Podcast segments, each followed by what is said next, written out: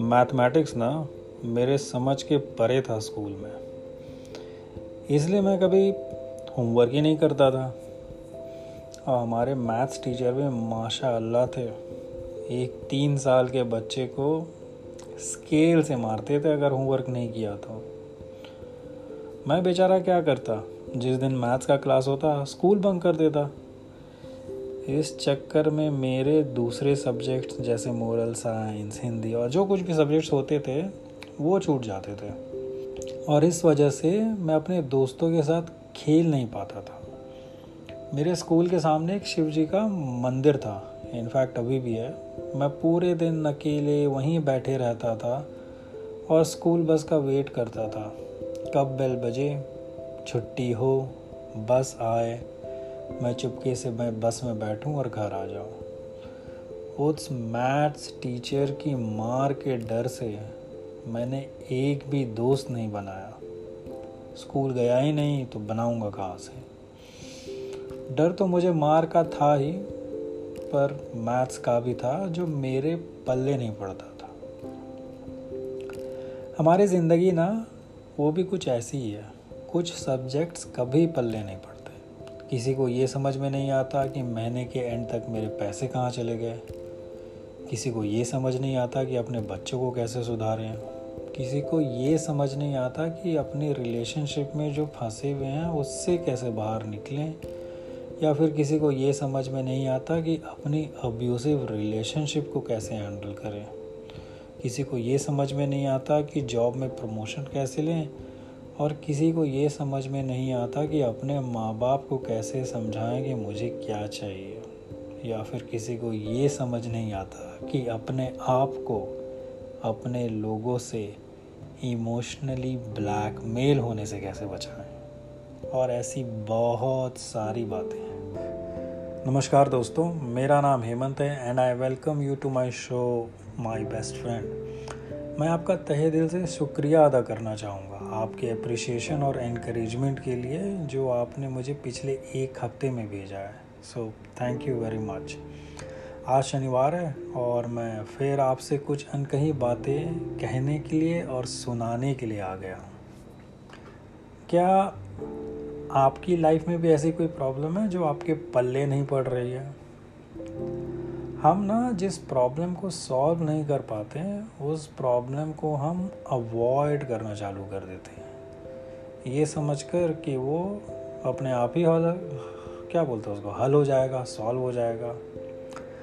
हम उस सब्जेक्ट को खोल कर ही नहीं देखते हैं, क्योंकि हमें उस सब्जेक्ट से ही डर लगने लगता है, और उनसे जुड़े हुए हर सवालों से। जैसा मेरा मैथ्स के साथ रिलेशनशिप था।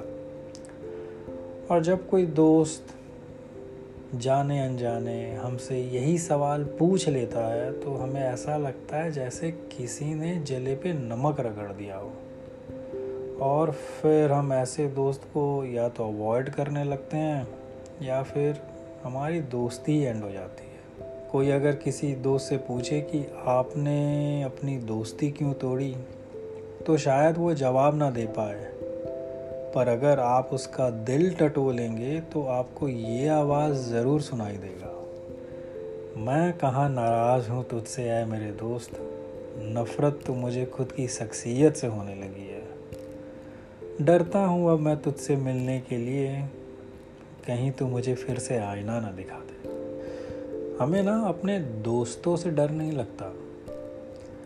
हमें उन सवालों से डर लगता है जिसका जवाब हम ढूंढ नहीं पाते हैं। और कुछ इन्हीं सवालों की वजह से कुछ अच्छी खासी दोस्ती भी टूट जाती है। आज हम बात करेंगे ऐसे ही दो दोस्त की जिनकी दोस्ती टूट गई है। इस हफ़्ते मेरे पास एक कॉल आया, एक लेडी का, जिसने मेरा दूसरा एपिसोड सुना था।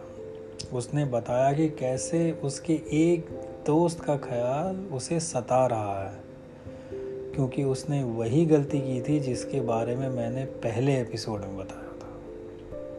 वो अपने दोस्त को मिस कर रही है और माफ़ी भी मांगना चाहती है, पर हिम्मत नहीं जुटा पा रही है।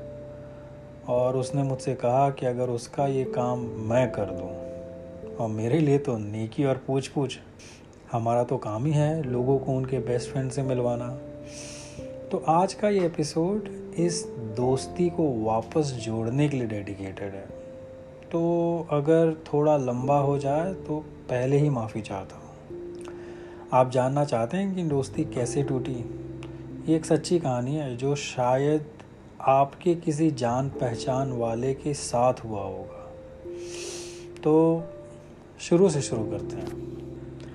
वैसे पहले बता दूँ। कहानी सच्ची है और नाम काल्पनिक है। तो आशा और खुशी की दोस्ती को करीब दस साल हो चुके हैं। लोग इन्हें सिस्टर्स बुलाते हैं क्योंकि इन दोनों का खाना, पीना, रहना, सहना लाइक्स डिसलाइक सब बराबर है। एक के बगैर दूसरा नहीं दिखेगा। दोनों हर पार्टी की शान है। हर गैदरिंग की शान है। दोनों को जब समय मिले, बातों में लग जाते हैं और दोनों को एक दूसरे की ज़िंदगी के बारे में सब कुछ पता है। दोनों समझदार भी हैं, शादीशुदा हैं और बच्चे भी हैं, पर एक दिन अचानक एक इंसिडेंट की वजह से इनकी दोस्ती टूट के बिखर जाती है। और इस बात को करीब करीब तीन या चार महीने हो चुके हैं। तो करीब तीन महीने पहले की बात है। खुशी के पास आशा का कॉल आता है कि संडे को डिनर पर मिलते हैं। वैनी और टाइम फाइनल हो जाता है। संडे की शाम होती है। खुशी अपने घर से निकलती है रेस्टोरेंट जाने के लिए। इतने में ही आशा का कॉल आता है और वो कहती है कि यार वेन्यू चेंज करना पड़ेगा क्योंकि उस रेस्टोरेंट में उसका हस्बैंड डिनर कर रहा है। खुशी ने कहा, ओके, कोई प्रॉब्लम नहीं है। गाड़ी का डायरेक्शन बदल देते हैं। तो ये जो दूसरा रेस्टोरेंट था, वो एक्चुअली में खुशी के घर के पास में ही था। तो खुशी पहले पहुँच जाती है और आशा का वेट करने लगती है। थोड़ी देर में आशा रेस्टोरेंट में घुसती है। गुस्से में, लाल पीली। आशा काफ़ी इरिटेटेड दिख रही थी। तो वो खुशी के पास पहुँची। ना हाय हुआ, ना हेलो उसने कुर्सी खींचा और बैठ गई। खुशी ने पूछा, क्या हुआ? तो आशा ने रिप्लाई दिया, वो कमीना उसी रेस्टोरेंट में अपनी गर्लफ्रेंड के साथ डिनर कर रहा था and her eyes were wet Khushi को पता था ये काफ़ी टाइम से चल रहा है और वो भी अपने दोस्त को ऐसे देख नहीं सकती थी। तो उसने कहा, तू इग्नोर कर देना उसे। कब तक उसके लिए खुद खुद नहीं जिएगी? ज़ाहिर है बहुत से दोस्त यही करेंगे, पर यही बात आशा को चुभ गई you know it just ticked her off वो टेबल से उठी, खुशी के ऊपर उसने ज़ोर से चिल्लाया कि वो उसे समझती नहीं है, गुस्सा किया और दो तीन भली बुरी बातें कहीं और रेस्टोरेंट से तमतमाते हुए निकल वो शोर इतनी ज़ोर का था कि पूरे रेस्टोरेंट की नज़र अब खुशी की तरफ़ थी। खुशी जो एक बहुत ही इमोशनल लड़की है, उसकी आँखों में आँसू भर आए थे। वो कंटिन्यूस रोए जा रही थी और वेटर बेचारा टिश्यू पेपर पे टिश्यू पेपर लाया जा रहा था। खुशी की सेल्फ रिस्पेक्ट को काफ़ी ठेस पहुँचा था, क्योंकि आज तक किसी ने उसके ऊपर चिल्लाया नहीं था। और ये दोस्ती वहाँ पे ख़त्म हो जाती है। और इस बात को तीन महीने हो चुके हैं। तो जब खुशी ने मुझे ये बात बताई तो मैंने खुशी से पूछा कि आप क्यों रो रही थी? तो खुशी ने कहा कि मैं अपने पति और अपने बच्चे को संडे को छोड़कर सिर्फ़ उससे मिलने आई थी। And how can she yell at me वो कम्प्लीटली अनथॉटफुल था। तो खुशी काफ़ी नाराज़ थी आशा के बिहेवियर से। फिर मैंने खुशी से पूछा, आपको क्या लगता है, आशा आपके ऊपर क्यों चिल्लाई होगी? And then there was a little bit of silence she didn't had a concrete answer उसने कहा I know everything about her और मैं तो बस उसका भला ही चाहती थी, इसीलिए उसे ऐसा बोल रही थी। हम सब के साथ ना, यही एक गलत फहमी ज़रूर होती है। I know everything about my friend और मैं आपसे वही कहूँगा जो मैंने खुशी से कहा था एज अ होमवर्क करने के लिए। Change the word know to feel I know everything about her को चेंज करके I feel everything about her करके देखें। मैं उसके सारे दर्द जानता हूँ और मैं उसके सारे दर्द महसूस करता हूँ। इसमें ज़मीन और आसमान का अंतर होता है।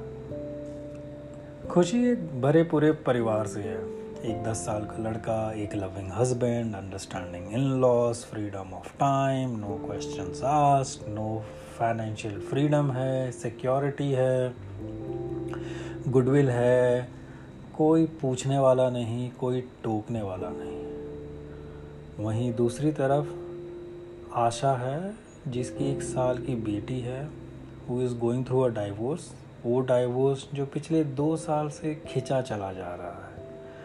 और एक ऐसा आदमी जिसका अब किसी और के साथ अफेयर चल रहा है। और हम सबको पता है कि औरतों से कैसे कैसे सवाल पूछे जाते हैं। और आशा के साथ भी वही होता है। रोज़ वही एक सवाल का सामना करना पड़ता है लोगों से कलीग से सोसाइटी से कि क्या चल रहा है और हर कोई चलते, फिरते, आता, जाता एडवाइस देता चला जाता है। छोड़ देना उसे, अपनी ज़िंदगी जी ले। She is tired listening of all this और जिस दिन आशा खुशी से मिलने आ रही थी, उसने अपने एक्स हस्बैंड जो अभी तक एक्स हुआ नहीं है, किसी और के साथ डिनर करते हुए देख लिया था। Now imagine what she must be going through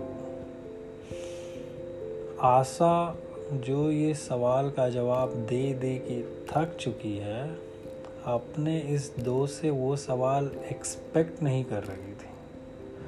पर खुशी को ऐसे दर्द का एहसास कभी हो भी कैसे सकता है? क्योंकि वो उसने कभी महसूस ही नहीं किया है। क्योंकि उसके लिए अपने पति के साथ डिनर ना करना ज़्यादा बड़ा दर्द है कंपेयर टू वन जिसका पति होने के बावजूद ही नहीं है। पर वो होमवर्क करने के बाद खुशी को इस दर्द का एहसास अब हो गया है।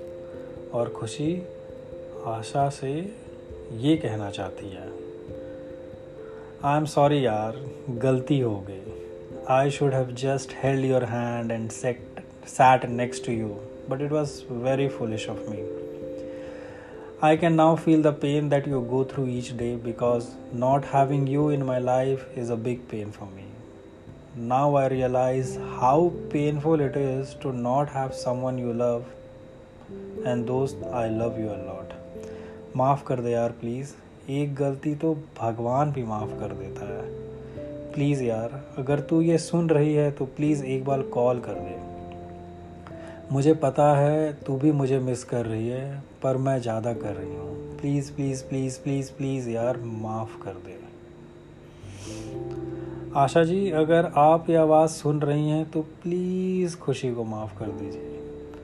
मेरी तरह एक मैथ्स के डर से बाकी सब्जेक्ट लूज़ मत कीजिए।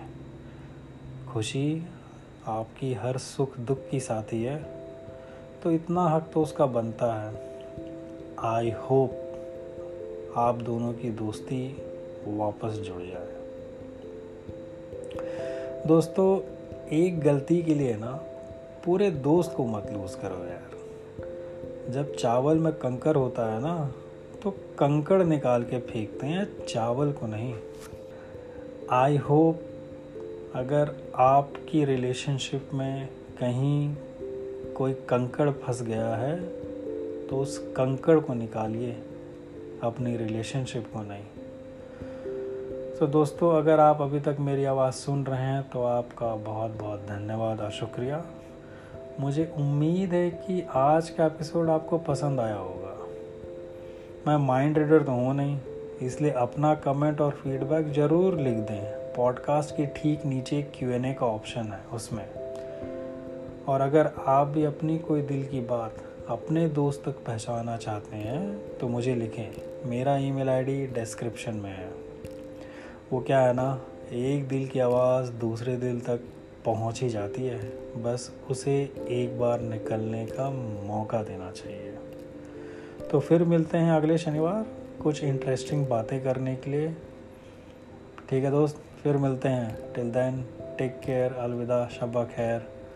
अपना ध्यान रखें और अपने दोस्तों का भी।